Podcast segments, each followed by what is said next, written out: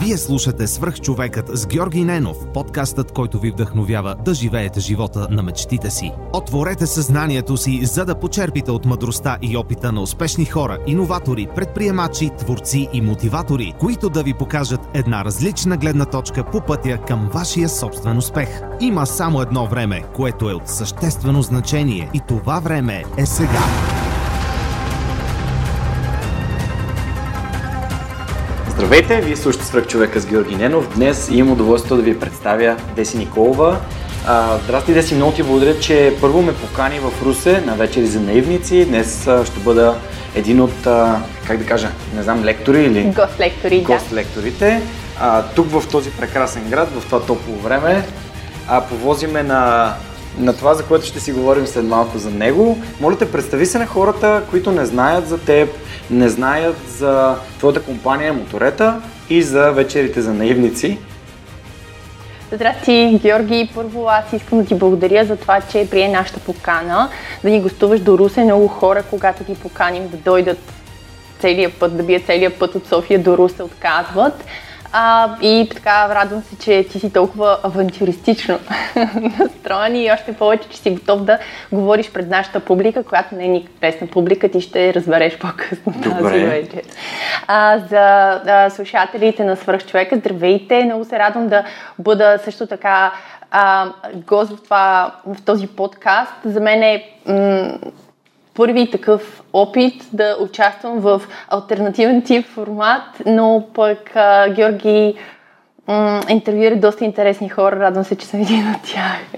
Занимавам се с а, нещо не до там женско, а, правя електрически скутери, това е нещо, което ми а, ангажира така интереса от много години насам. Ам, в самото начало бях просто ползвател, вече съм производител ам, и и аз не знам как стана този преход. Стана много интересно за мен, решавайки да се прибера обратно в България, да живея обратно в България. Прецених, че моят скутер ще е нещо, което ще ми липсва най-много. Затова реших да го пренеса с мен в България. И така от просто човек, който кара електрически скутер, се е в човек, който произвежда електрически скутер накратко. Супер. А може ли да разкажеш малко по-назад, да се върнем във времето, как започна твоето образование, как си стигнал там да отидеш в чужбина, какво си учила, какво си работила? И да стигнем до момента, в който ти загадна, когато се прибра и реши да си вземеш скутера с теб. Да, ами аз съм родом от Русе, но по-голямата част от живота си всъщност съм я изкарала в чужбина. Ам, почти съм родена в Русия. Там изкарах първите 4 години от живота си, след което родителите ми се прибраха тук в България. А, всъщност тогава ам, България стана демократична държава и по-скоро ние бяхме изгонени от Русия. А, след което на 19 годишна възраст заминах за първ път а, в Китай. Ам, първите три години така пътувах между България и Китай, след което през 2010 2009 ще да е била 2009 а, се установих крайно там. Това е от а, 2009 до а, 2017. Къде е там? В, а, ами, в самото начало а, се местех между Хонг-Конг, Централен Китай, което е Сачуанската провинция, Ченду. А, но най-голяма част от времето изкарах в а, Шанхай.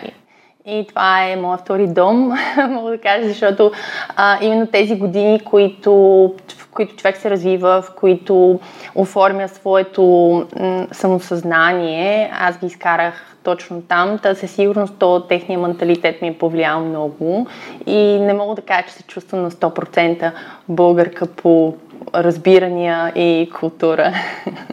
Смятам, че най-вероятно си взела най-доброто от двата свята.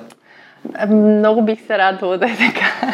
Окей, okay, а тук ще те изненадам. Аз всъщност имам китайска връзка в мен, защото една година работех в Българо-китайска търговско-промишлена камера.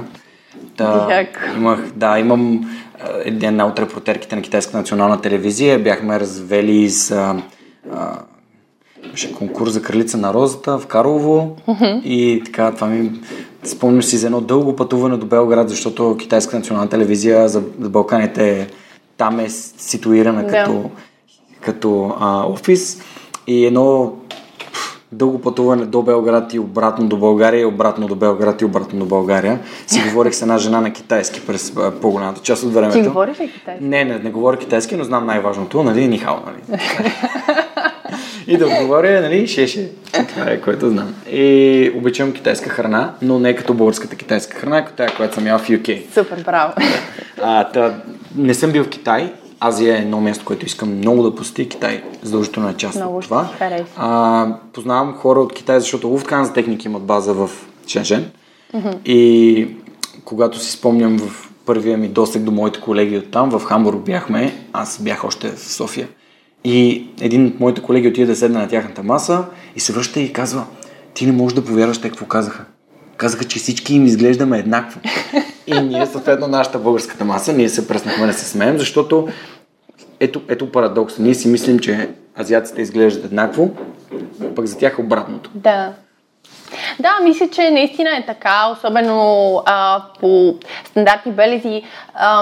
При тях, между другото, нещо, по което те различават една от друга физиономия, това е формата на лицето. Не е цвета на очите, не е формата на очите или, примерно, носа, устните и така нататък. Това е формата на лицето. И винаги, когато коментират помежду си конкретен човек, винаги коментират формата на лицето му.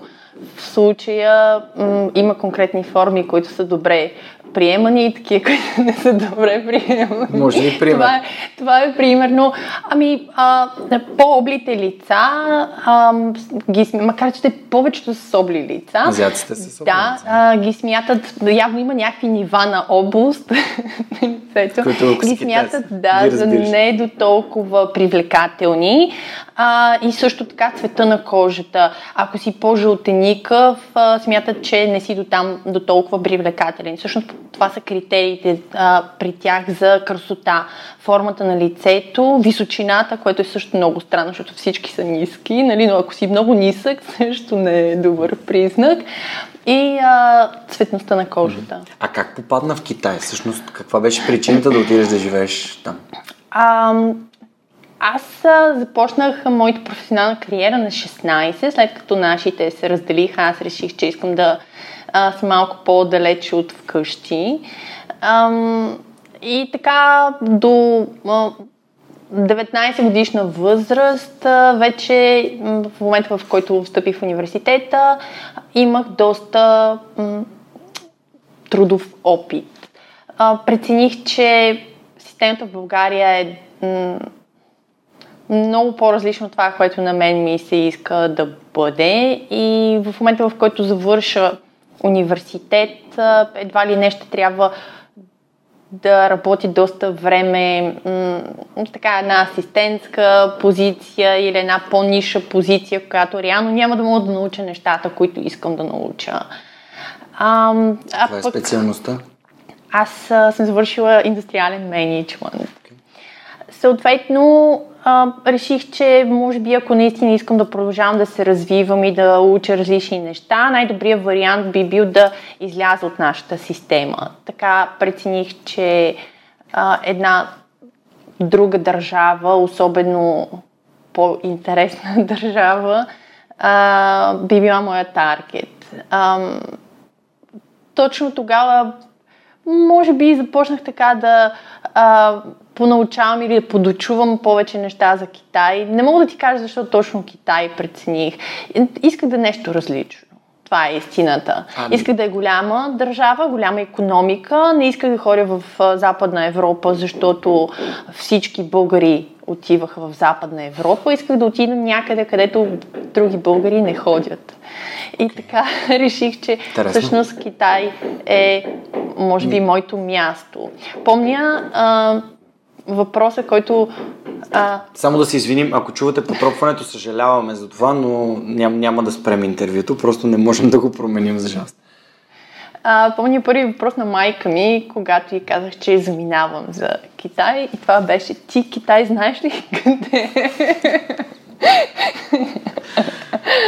А, и така притеснението и, че там ще ме вземат за бяла рубиня и а, ще, ми продадат органите и може би аз ако имам дете и моите притеснения ще са такива и Добре, хората в Китай в Азия изобщо като видят а, европеец или човек, бял човек, е, аз знам, че идва да се снимат с тебе, защото това е някакво изключителна рядкост за тях. Зависи, зависи къде. Аз имах щастието да отида в Китай в ам, така подема на самата държава. Ам, и тогава а, това нещо се случваше. А, особено а, в а, така големите градове, където а, аз съм живяла. А, наистина интересът беше много голям. Мога да кажа, че също така а, до някаква степен беше и леко дразнеща, защото постоянно си преследван, оглеждан а, а, от хора. Да кажем, ти си седнал да хапваш нещо и те те снимат докато ядеш, защото е толкова странно да ядеш. Защото бе сприла я не с клечки ли? Ами не знам, не знам, наистина не знам какви са, по какъв начин те са ни виждали, но това беше много интересно в самото начало. Си била Докато... съвсем сама. А, да, така заминах самото mm-hmm. начало, да, самичка. Нямах а, така познати там. А, но вече тръгвайки си от Китай, мога да кажа, че последните няколко години даже имаше ам, инициативи за премахване на чужденци от Китай. Тоест, до така степен явно сме им писнали вече, че Има ли нещо не искат да се снимат народна партия с това? Ам, може би да, може би не. А, наистина в Китай в последните години навлязаха доста чужденци, голяма част от тях нелегално, които а, не разбират китайската култура и хора, подиграват им се, смятат, че те са по-малко хора, защото може би не говорят а, доб- достатъчно добре английски или защото ам, възприятията им са по-различни от нашите западните а, възприятия. Ам, имаше доста нападения върху китайци, но те са в... Нападения? Да, но те са в така, в... Ам, ам, рамките на нормалното за нас в Европа, да кажем сбиване в а, дискотека или някакъв тип лека агресия, което много изнерви а, китайците, може би, медиите а, също така, до степен до която държавата даде право на китайските а, граждани да изискат от всеки един чужденец а, неговите документи за самоличност и а, също така разрешително за пребиваване okay. в държавата. Имаше и доста такива, които а, също не бяха приятно настроени. Аз лично никой не съм усещала към мен някаква неприязан като чужденка, но м- съм чувала и също така в медиите са излизали новини, на, примерно нападение вече пък от китайци към а, чужденци и въобще имаше момент, в който имаш напрежение. Ясно. съжалявам да го чуя. Ето, а, защо не оставих да отидем на там, защото искам да покажа, че не само в България се случват такива неща. А, и на други места по света, тъй като последък стана това само в България го има. Не, не, не го, няма го само в България. Случва се навсякъде си има някакви особености и аз самия не приемам хора да отидат в друга държава и да не се опитат да разберат културата на местните. Защото все едно е да... А, това, това, което се случва в момента в Белгия, много ме напряга, защото не може да отидеш от държавата, в която живееш от някъде по света, да отидеш в Белгия и да кажеш, сега децата ми ще учат а, а, моят роден език и ще ходят на църква и на училище, както ходят на там, откъдето аз идвам. Ти отиваш и ставаш част от тази държава. Ти приемаш правилата, които въжат за всички на тази територия. И е хубаво да проявиш уважение. Приятелката ми, не, освен че установихме наскоро, че тя е свърх човекът с Георги Ненов, Всъщност, като е била в Тунис, ми спод... тя ми е споделяла много пъти как самата тя е спазвала Рамадана и дори като е трябвало да пие вода, си е влизала в стаята за да не дразни хората. И от уважение. От уважение към хората, към културата.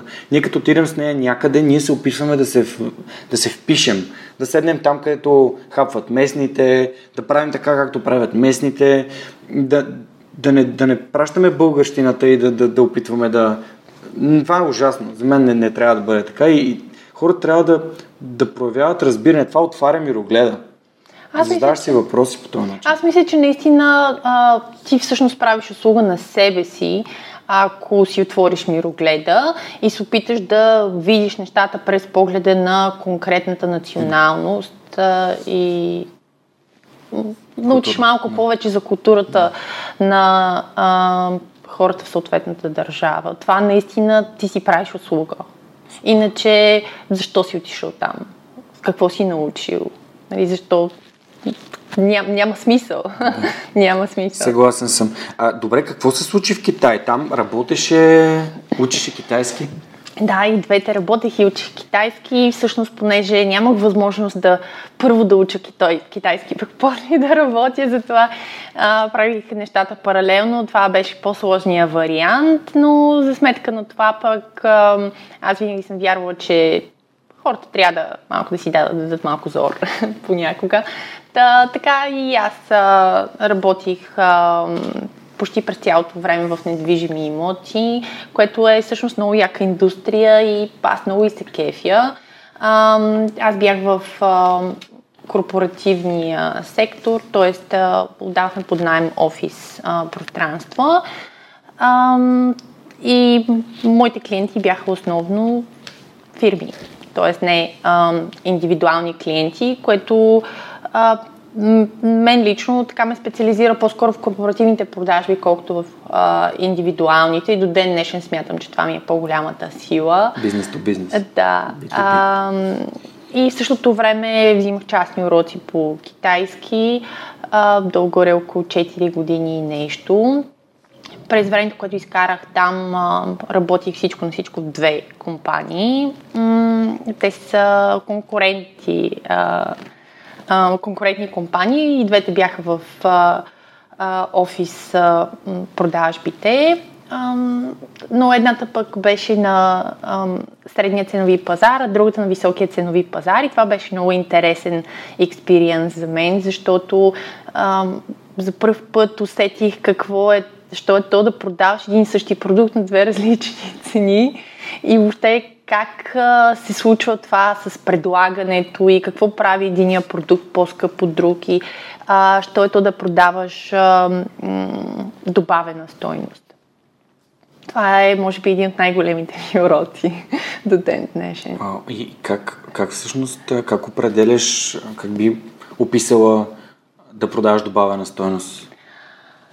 Ами, хубаво е хората да се научат, че а, не винаги цената е определяща. За съжаление, а, с цялата тази конкуренция винаги ни бива набутвана цената на първо място и ако си пуснете телевизията, ще видите, че точно това е. Тук отстъпка, там отстъпка, но това не е важното в случая. Ти трябва да намериш нещо, което а, пасва на теб. И след това ти си, би бил готов да дадеш цената за него. Ам, именно това е добавената стойност. На първо място да разбереш какви са нуждите на, на човека, който стои срещу теб. Какво, с какво се занимава той, защо твоя продукт би му бил а, полезен и тогава да му го продадеш. Ако го нямаш това разбиране и ако не разбираш клиента си, човека, който е срещу теб, такъв случай ти никога не можеш да му продадеш добавена стойност. Той винаги би отишъл а, към посока този, който може да му предложи нещо, което за него е важно. Много интересно, че този разговор го водим точно сега, защото сутринта слушах на Тим Ферис подкаста с Реми Цети и те си говореха точно за това. За а, на начина по който възприемаме парите, парите като, като стойност и за това как ги харчим и Ремит каза точно, точно, точно това. Не става въпрос за това дали си купуваш най-ефтиното нещо, ами дали намираш а, това, което си купуваш за ценно, за стойностно и ти определяш колко пари искаш да дадеш. Каза, аз обичам свичери, мога да си купя свичери за 900 долара.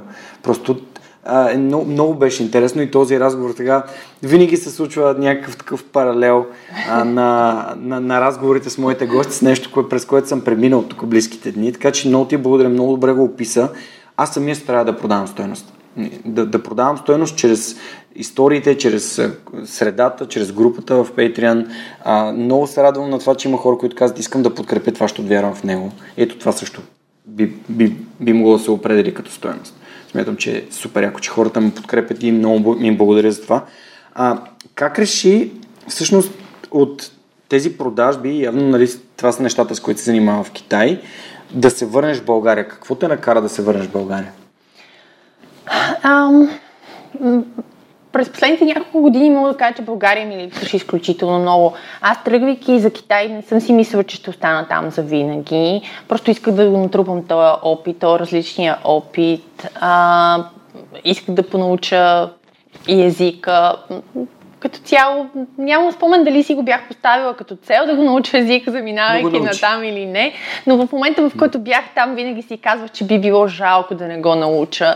И един ден, ако се озова някъде друга, да няма значение дали това ще бъде България или друга държава и ме питат, примерно, а, къде съм живяла преди това и аз кажа, че съм живяла в Китай, втория въпрос винаги е, говориш ли китайски? И ако кажеш не, Просто си представях това разочарование в, очите на хората срещу мен, защото наистина би било странно да живееш в една държава 3-5 години и да не говориш техния език, не мислиш ли? Да, съгласен съм. Аз като заминах да, да живея в Германия, казах, трябва да си оправя немския. Да, поправи го до някъде, но не, не, не ми е нивото на английския. И сега, като го каза това, и ми стана малко неудобно, ама, защото като ме питат, говориш и немски, аз сега оправям се. Всъщност знам немски на едно прилично ниво, сме да твърдя, но просто речника ми не е толкова богат, колкото на английски. На английски а, аз имам едно определение, дали знаеш един език се определя от това, дали можеш да обясниш дума, която не знаеш, с другите думи, които знаеш. Тоест да опишеш по някакъв друг начин. Да.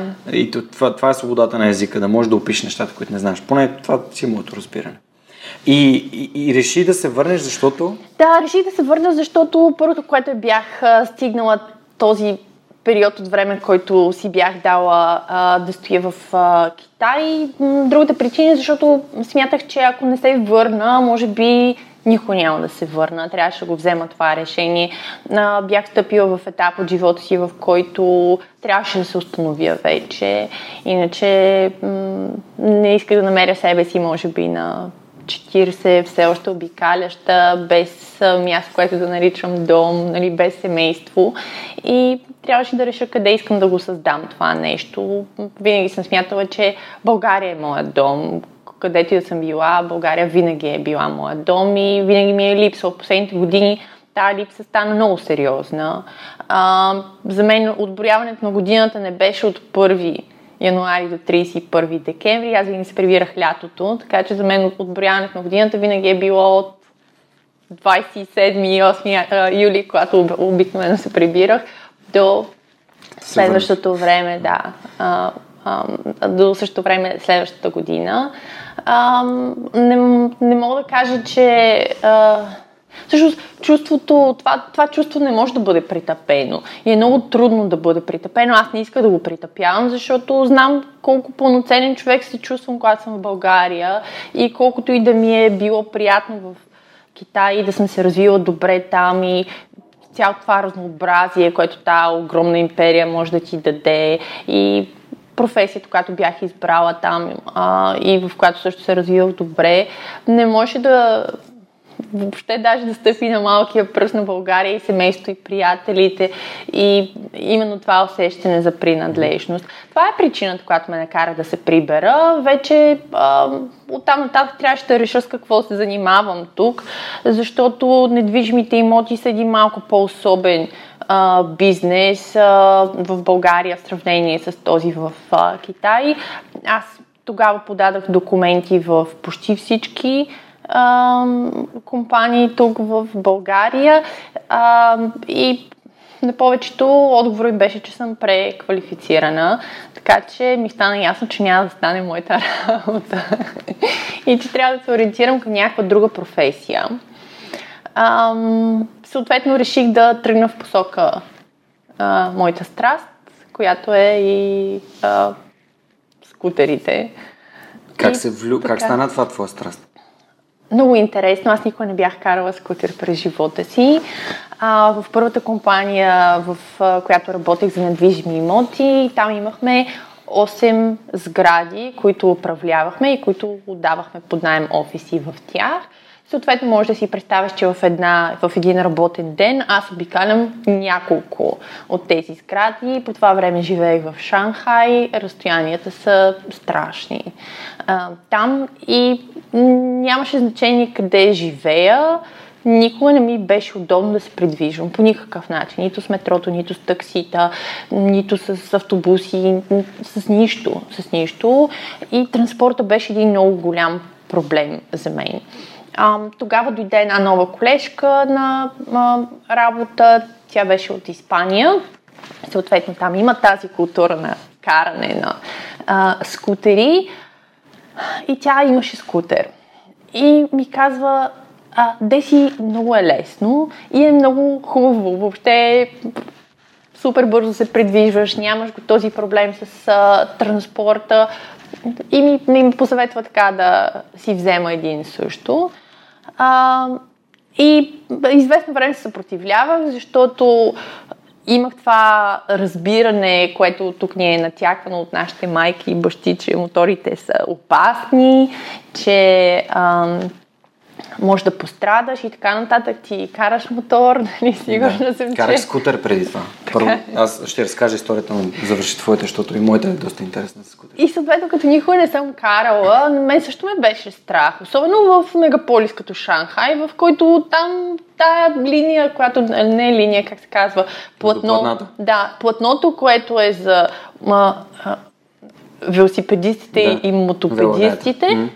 Тя е даже по-страшно тая, на която са колите. И там а, на едно разстояние около, от около един метър минават така страшна скорост толкова много а, двуколесни превозни средства, че всъщност ти се чудиш дали, дали всъщност не е по-безопасно да минеш в а, лентата с автомобилите.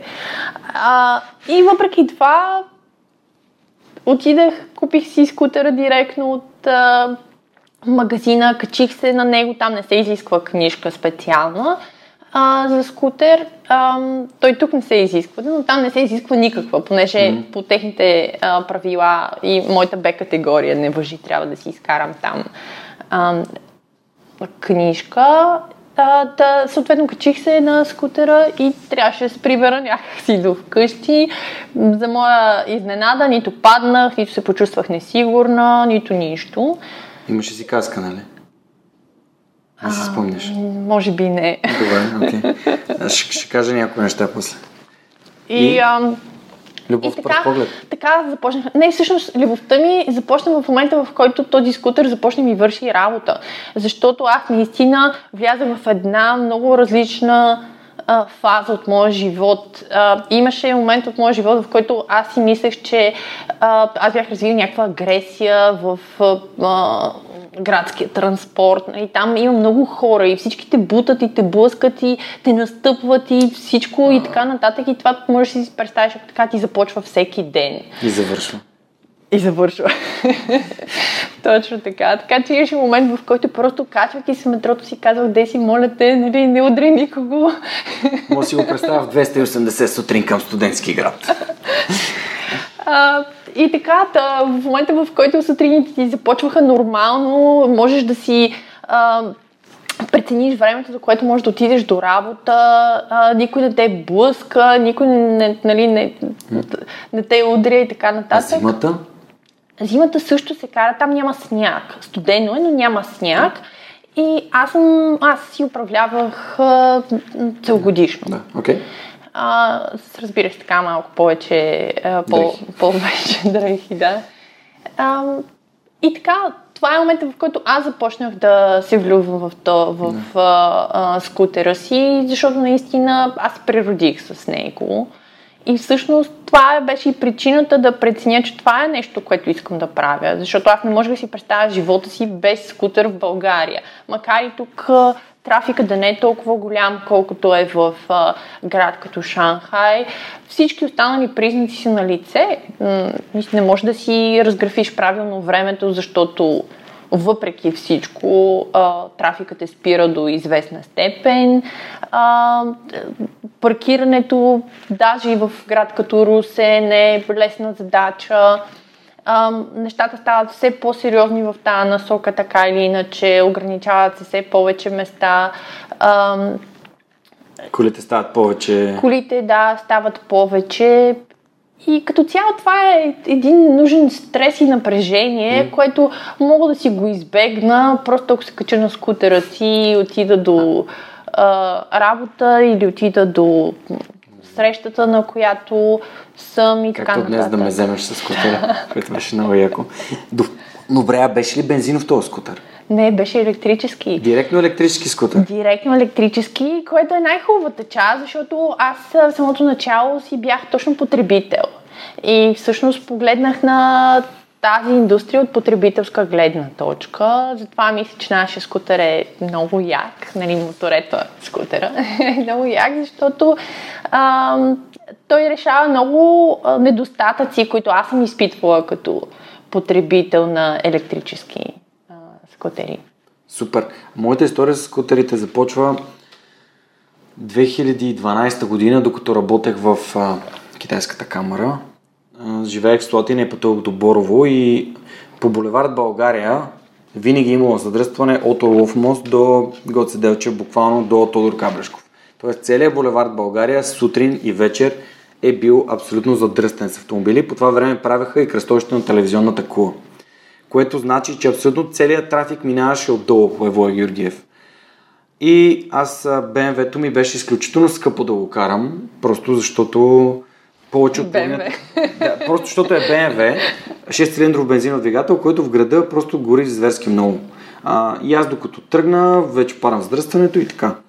И казах, окей, време е да взема скутер, за да видя как ще се чувствам в трафика. А, знаеш, София е малко по повече автомобили има, доста, доста агресивни шофьори, всеки бърза за някъде, таксита, маршрутки и така нататък.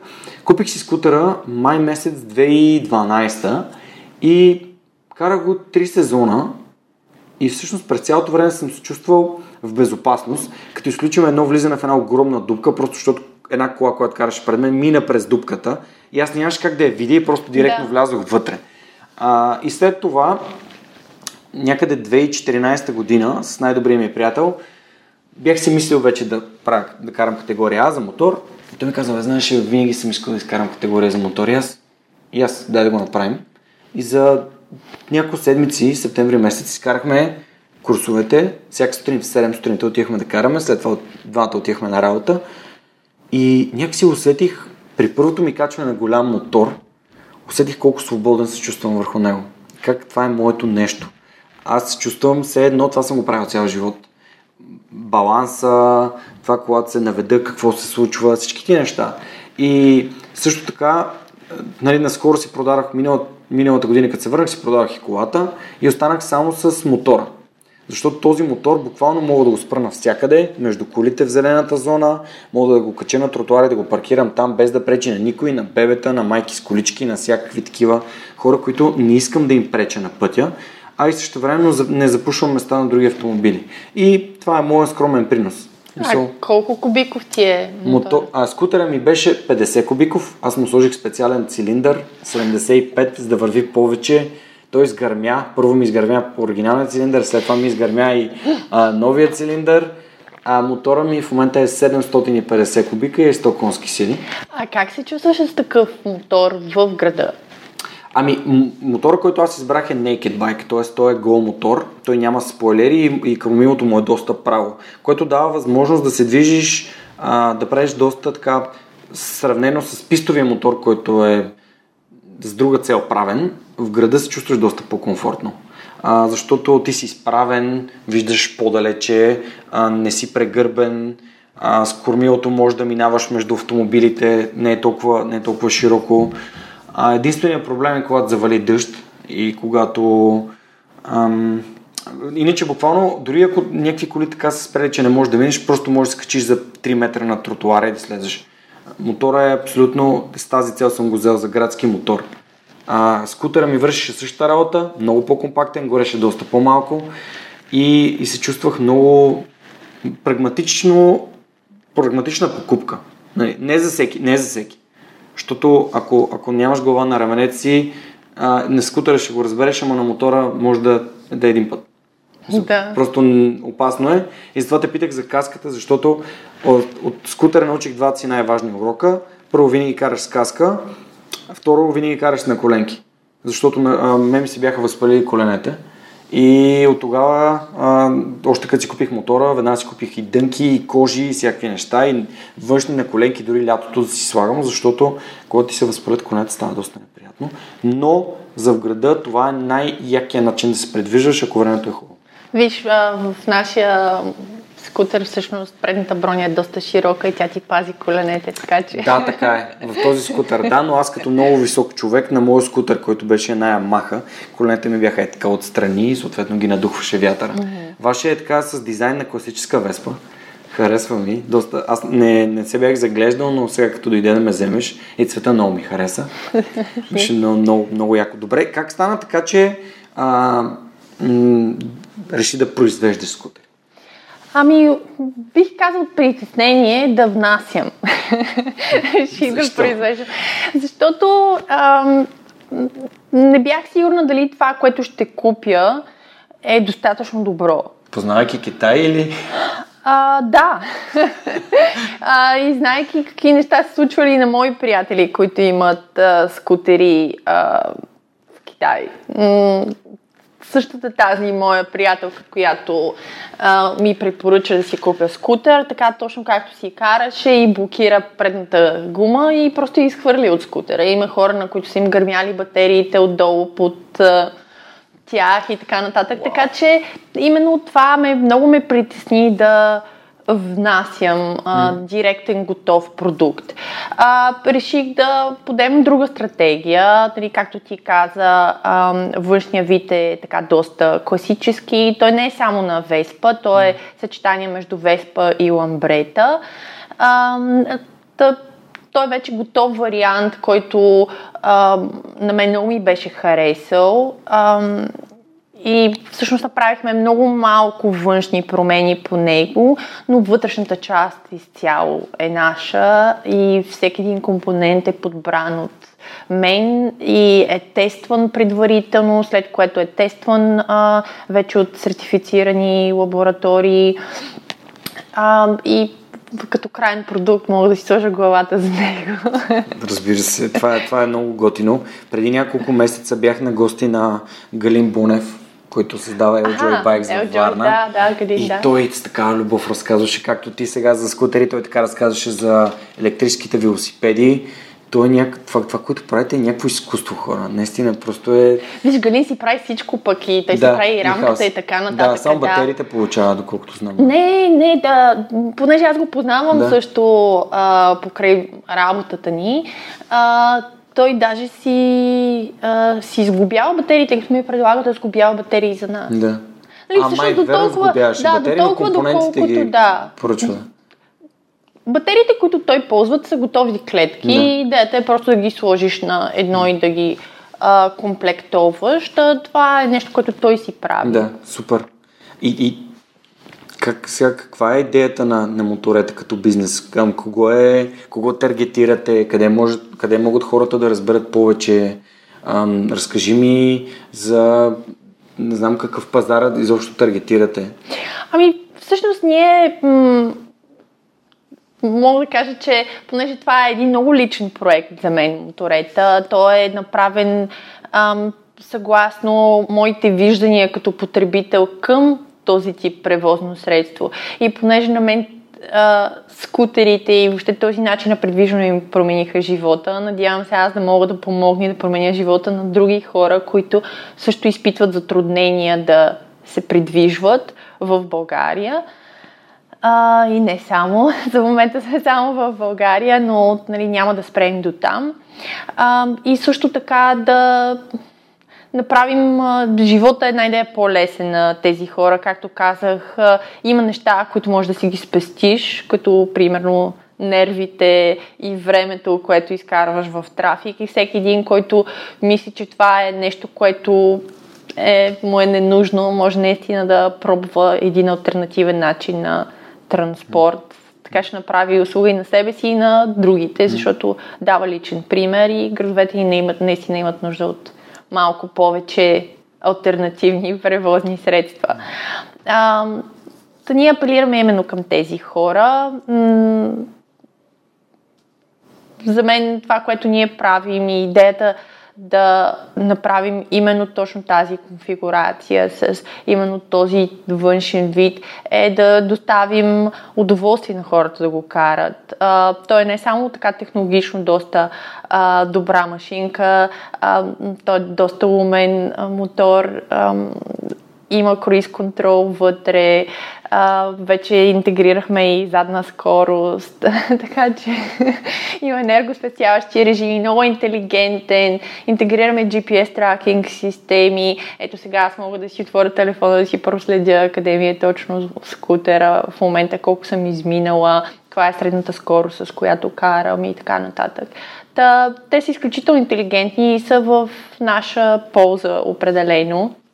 Та, ам, Обикновено нашите клиенти са хора около 30 годишна възраст, между 28 и 35 и са именно тези хора, които а, искат да си направят живота една идея по-лесен а, хора, които си остават колите, за да се придвижват mm-hmm. така до работа. А, основно хората, които купуват са наистина като основен тип транспорт в градски условия, отколкото нещо като забавление, примерно за вилата на морето или някакви такива неща. Та всъщност това са нашите клиенти.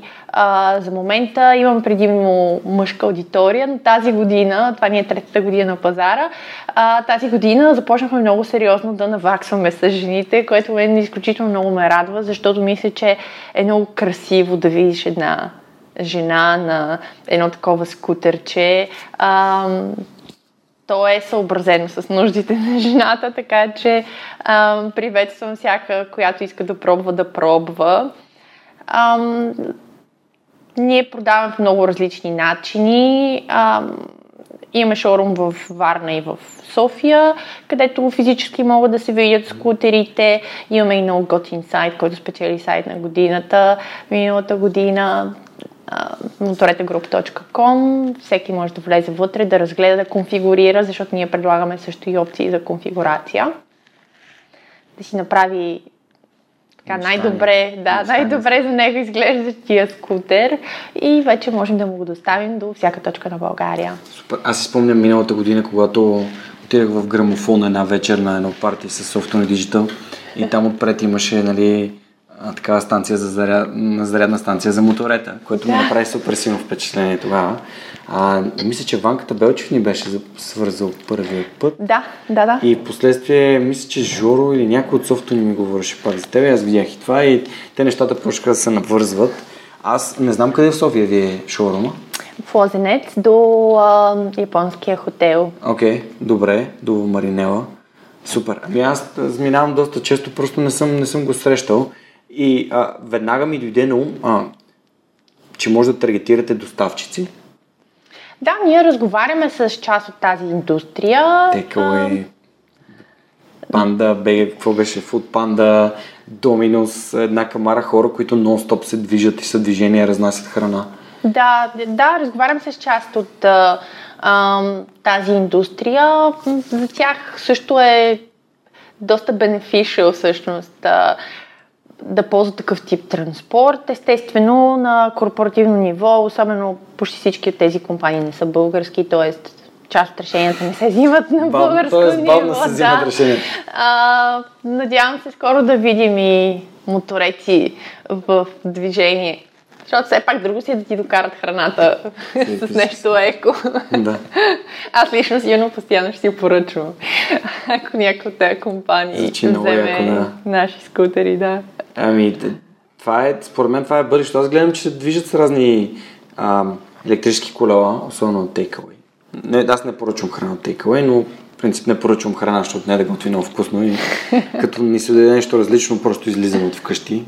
А, но, но все пак мисля, че хората, които нали, такситата са бъдещите ползватели на електромобилите и съответно доставчиците на, на вашите на скутери като моторета и разни други такива по-био и екосъобразни. Аз чакам момента, в който а, и куриерските услуги ще почнат да стават да. на две колела, защото това е много популярно в Азия. А, и там нещата се случват на много бързи обороти, именно защото са интегрирали а, цялата верига от а, превозни средства а, от най-малкото възможно нали, до най-голямото възможно. Супер. Ами добре, аз тогава да пожелая успех на този проект. Аз ще следя с интерес, защото аз съм огромен фен на Spark. Непрекъснато. Ако има да, моторети под найем, най-вероятно ще си взимам. А, когато имам нужда да сменя мотора с нещо или да отида до някъде, без да съм облечен с кожи и с а, големите дънки и така. Но в Spark аз го правя, защото знам, че колата е взима, оставяме някъде и не я мисля повече. Да. Те са много готини хората от Spark, не знам дали ги познаваш. Да, да, познавам. Боян е много готин и той бяхме на форум ключ заедно. Супер, ами добре, а разкажи ми сега за това, за вечерите за наивници. Знам, че това е доста интересно и мисля, че не само в Руси трябва да има такъв тип инициативи, ами на повече места в България, за да се показват, че, а, както ти каза, има хора, които вярват и преследват мечтите си. Да, ами Вечерите за наивници е един от проектите, които ние стартирахме в нашата гражданска инициатива, която се казва Градорет. А, Градорет е много млада инициатива, създадена от мен и още трима русенти, които също като мен са живяли някъде и са се върнали да живеят обратно в Русе.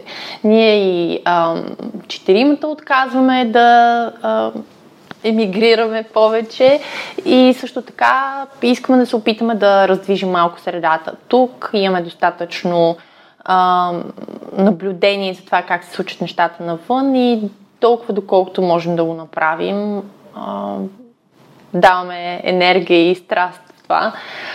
Работим в две основни направления. Това са градска среда, т.е. да променим средата, в която живеем, чисто инфраструктурно и другото е общество. Всъщност вечери наивници, за наивници е част от нашия проект, свързан с обществото и това е да накараме хората да видят и да чуят малко повече, да са по-добре а, информирани. А, вечери за по-скоро е насочен към а, младата аудитория, която може би трябва малко повече мотивация, може би трябва някой лидер, който да застане пред тях, един такъв позитивен глас, човек с повече опит, който може да каже, окей, сега аз съм бил в трудна ситуация, аз не съм знал на къде да поема, обаче в крайна сметка реших да направя това или ам, намерих а, сила в себе си или разпознах тези качества в себе си, които ми помогнаха да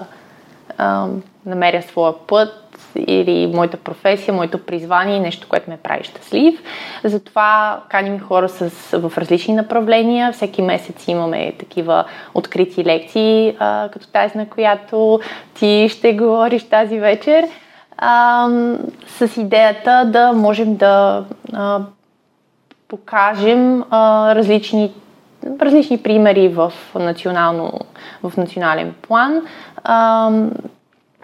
За тези, които примерно се развиват в сферата на IT, примери от IT сферата, за тези, които се развиват в а, хуманитарна насока или примерно имат страст за хуманитарна насока, но пък никога не са се отдали на тази а, страст за социално предприемачество, за спорт, за култура, за Дай пример всичко. за някои човека, които вече сте говорили тук и...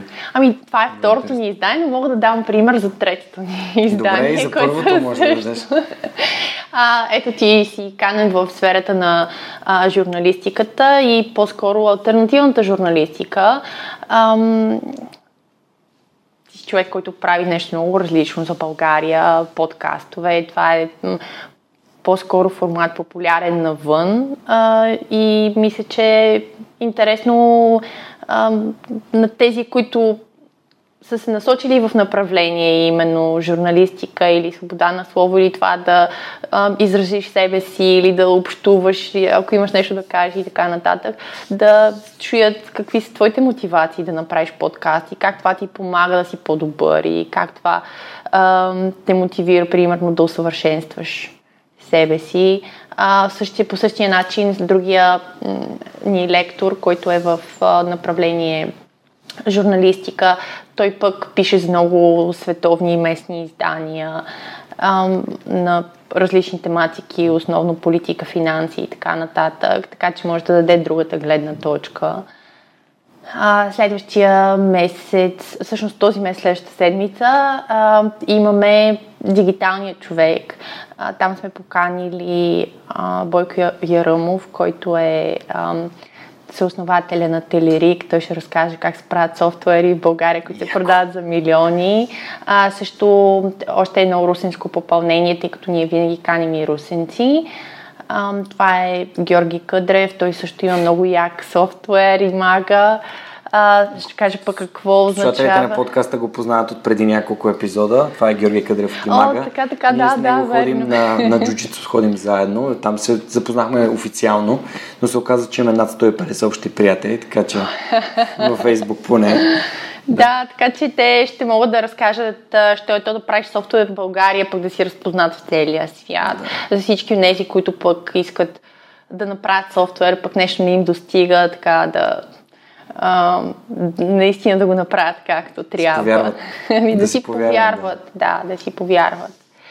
И така в различните направления, мислим в а, направление спорт, също така, все още нямаме потвърдени гости там. Искаме също да запознаем аудиторията и с альтернативните а, професии, каквито са блогърството и влогърството в момента, защото те а, набират популярност, но може би голяма част от а, българите са все още доста скептични като сериозна професия. Затова искам да поканим хора, които си вадят парите с това, за да покажат, че наистина можеш да го направиш и тези, които пък имат интерес към развитие на блог или влог, нека да чуят, че това е възможно и няма нищо страшно. Можеш да си зарежеш работата, ако това е нещото, което искаш да направиш и да си стартираш собствен блог. Имах едно такова притеснение, че когато започна да пускам подкаста, хората ще си помислят, че по някакъв начин ги карам да напуснат работа. Идеята е първо да намериш това, което искаш да правиш и вече когато разбереш, че то е твоето, тогава вече можеш да напуснеш работа. Всъщност хората, които а, се вслушват в тези думи, са именно тези, които са на кантар, нали Да. така? А, тези, които си супер хепи на работа, защото има и такива, Има, да. А, те никога Не няма, да, Не те, се те няма може би да, да чуят нашия разговор по начина, по който тези, които са на кантар, биха го чули. Да. Тук не обещаваме бързи пари, а да станеш известен за една година. Аз самия като започнах подкаста, знаех, че ще минат минимум година, две, за да натрупам съдържание, за да ставам по-добър в това, което правя и евентуално в някакъв момент да започна да го монетизирам във форма, която ми позволява да го правя по-качествено, по-добре и така. А, така че има, както казват повечето хора, които са започнали предприемачески проекти, напускаш от 9 до 5, за да работиш 24-7. Точно така. Да, супер. Добре. Как успяваш да, да правиш толкова много неща? Ами, уча се да успявам, ако трябва да съм честна, защото по ми е много трудно да организирам себе си, по ми е много трудно да зарежа едното, за да свърша другото. А, но и двете без внимание и градоред като а, така инициатива и моторета като бизнес, който развивам, са ми много на сърце. И мога да кажа, че винаги ми е приятно да посвършвам нещо и за двете неща. А, мисля, че заедно съчетават много добре а, тези длъжности, защото градорет много ми помага да съм по-скоро човек и а, част от обществото, а, помагайки на други хора, докато моторета пък е примерно желанието ми да развивам България като една малко по- зелена държава, една малко по-европейска държава с по-различен тип транспорт, с по-различен тип виждане от към лично време и придвижване. Така че двете съчетават много добре. Ам, мисля, че хората трябва да правят повече от едно нещо, защото това наистина ти помага да погледнеш на другото нещо под друг ъгъл. Mm-hmm.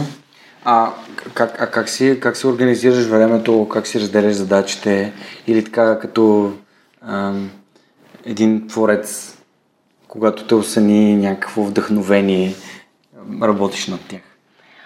И общо ето по приоритет а, и по важност, нали, така ги ам, така ги подреждам. Ако днес е нашето събитие и трябва да обърна повече време на градоред, гледам през останалата част от седмицата да наваксам с моторета и търся наистина баланса. Искам да съм uh, hands-on и в двата проекта, без линия да страда. Окей, okay. а имаш ли някакви приложения, които ти помагат? Използваш ли нещо? Освен календара си. Ами, освен календар не. Okay, добре. Освен календар и все още съм голям почитател на това да си, да си напишеш to-do сутрин или вечер? А, аз си го пиша в началото на седмицата или в края на предната седмица за всички неща, които трябва да свърша в седмицата. Mm-hmm. И след това си го пиша ден в ден също така, нали, разпределяйки ги тези. Разпределяш ги, но не добавяш нови неща или? Добавям и нови, okay. да, добавям и нови, но така долу-горе знам каква е сентенцията на това, което трябва да свърша, като разбира се, дневна база излизат и нови ангажименти. Mm-hmm. Питам те, защото а, аз тук последните някои епизода споделих колко съм доволен от консултацията на една от моите гости Силвина Форнаджиева, която организира супер продуктивност и дава лични консултации по а, лична продуктивност, по нареждане на задачи, по филтриране, сортиране, определене на нещата в календара, блокиране на време за задачи и така. И това ми беше супер полезно. И хората, които искат да, да бъдат по-продуктивни, сякаш се губят Виждам, че ти имаш два основни фокуса и то е ясно, че това ти помага много. При мен е същото и в комбинация с, с нейната помощ ми стана още по-лесно да знам този ми ден ми свърх човека, тук имам да направя това, това време е блокирано за това. А... Това мога ли да го чуя в подкаста? Да. О, супер, значи. Супер, да. А, Силвина специално за кои, хората, които слушат свърх човека, за личната си консултация, да, 10% отстъпка, а, с промокод Superhuman. А, ако искате да научите повече, има линк в инфото към епизода или просто да отидете на bit.ly, на колона черта, superhuman-продуктивност ако не се справяте, изпратете ми съобщение, ще ви изпратя линка и ще се радвам на вашата обратна връзка, дали нещата, които сте направили с Силвина са ви били полезни и вие сте, един вид сте открили какво ви е камъчето в обувката, което ви пречи да свършите нещата. Добре, ние понеже наближава времето да, да трябва да тръгваме към събитието, имам два, два финални въпроса. Един е свързан с книгите защото на хората, които слушат свърх човека, а препоръките на книги от такива вдъхновяващи примери като теб са им важни. А, би ли препоръчала някоя или няколко книги а, или пък книгата, която четеш в момента, за да може те да, да получат така а, идея за нещо, което биха добавили в библиотеката си? Окей, okay, в момента чета, аз казах, че не съм много а, добра в помнене на книги и автори. А, в момента чета Наполеон Хил как да постигнете успех чрез позитивна психическа нагласа. Мога да кажа, че изключително ми допада а, и неговия начин на писане и цялостно тази семантика, тъй като смятам, че хората, които се развиват и които искат да продължават да се развият, те винаги успяват да гледат позитивно, както на себе си, така и на случващото се около тях. Е супер важно да гледаме постоянно позитивно. Затова чета именно тази книга, защото искам да видя как другите хора го правят да са постоянно позитивни. Избират да виждат хубавото и в другото да виждат уроци.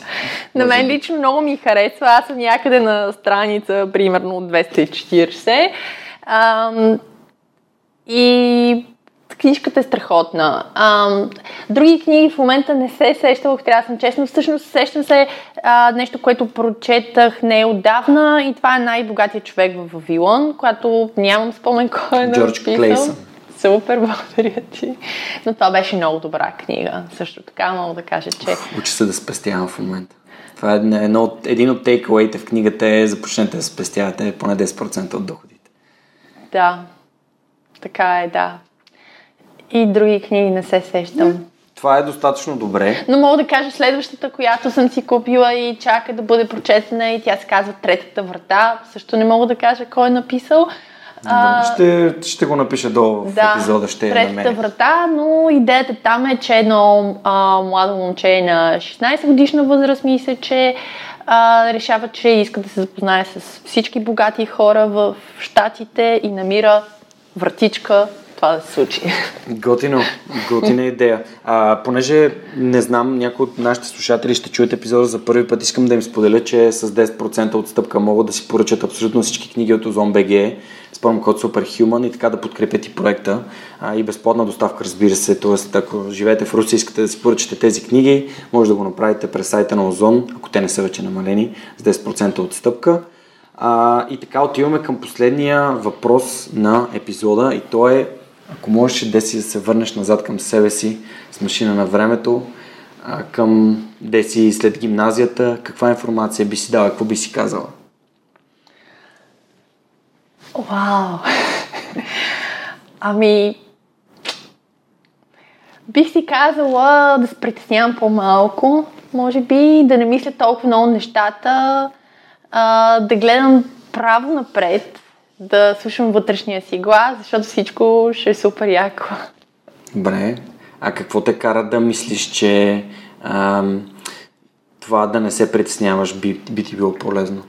Аз мисля, че м- много хора се притесняват излишно и това е, може би, едно самосъзнание, което аз опитвам да развия в себе си, защото живеем в много стресов свят. Ам, а в крайна сметка идеята е да бъдем доволни от малкото а, и също така да м- следваме личните си избори без външни фактори да ни така пречат да продължаваме напред в това, което mm. наистина ни прави щастливи.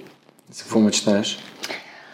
Ами, аз винаги обичам да казвам, че мечтая да бъда щастлива, защото за мен това ниво на щастие, което е абсолютното щастие, е, може би, най-важното. И това да си истински щастлив, защото има много хора, които просто не са щастливи или не могат да осъзнаят, че са щастливи.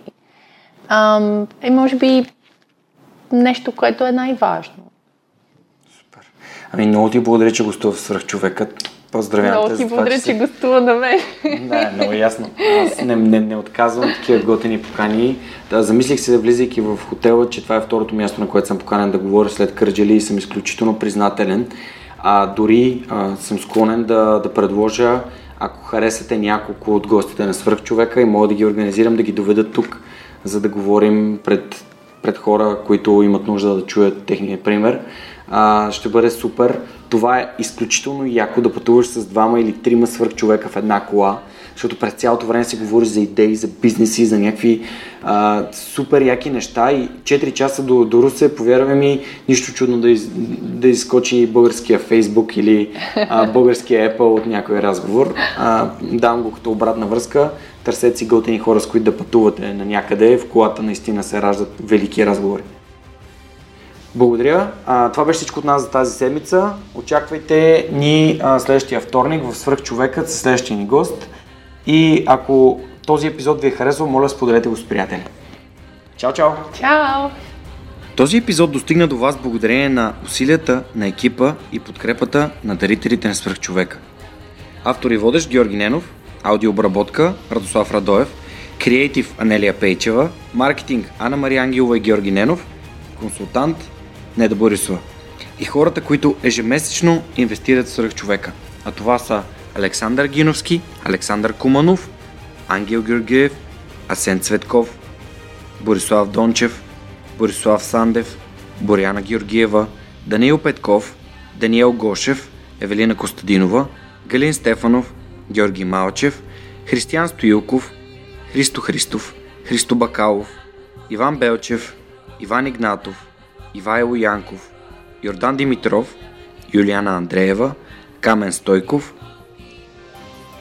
Кирил Юнаков, Константин Спасов, Коста Атанасов, Кристиян Михайлов, Лиляна Берон, Любо Киров, Маргарита Троанска, Мария Дилова, Мартин Ангелов, Мартин Петков, Мартина Георгиева, Мила Боги, Миро Желещев, Мирослав Филков, Мирослав Моравски, Нетко Христов, Никола Томов, Николай Василев, Павлина Андонова Иванова, Павлина Маринова, Помен Иванов, Радислав Данев, Радослав Георгиев, Райко Гаргов, Румен Митев, Силвина Форнаджиева, Симона Дакова, Синди Стефанова, Стани Цветанова, Теодора Георгиева, Тодор Петков, Яна Петрова, Яни Живко Тодоров, а, Атанас Атанасов, Бисер Вълов, Георги Генов, Георги Йорданов, Даниел Гочев, Деница Димитрова, Ели Спасова, Ивелин Стефанов, Надежда Гешева, Невена Пеева Тодорова, Николай Маринов,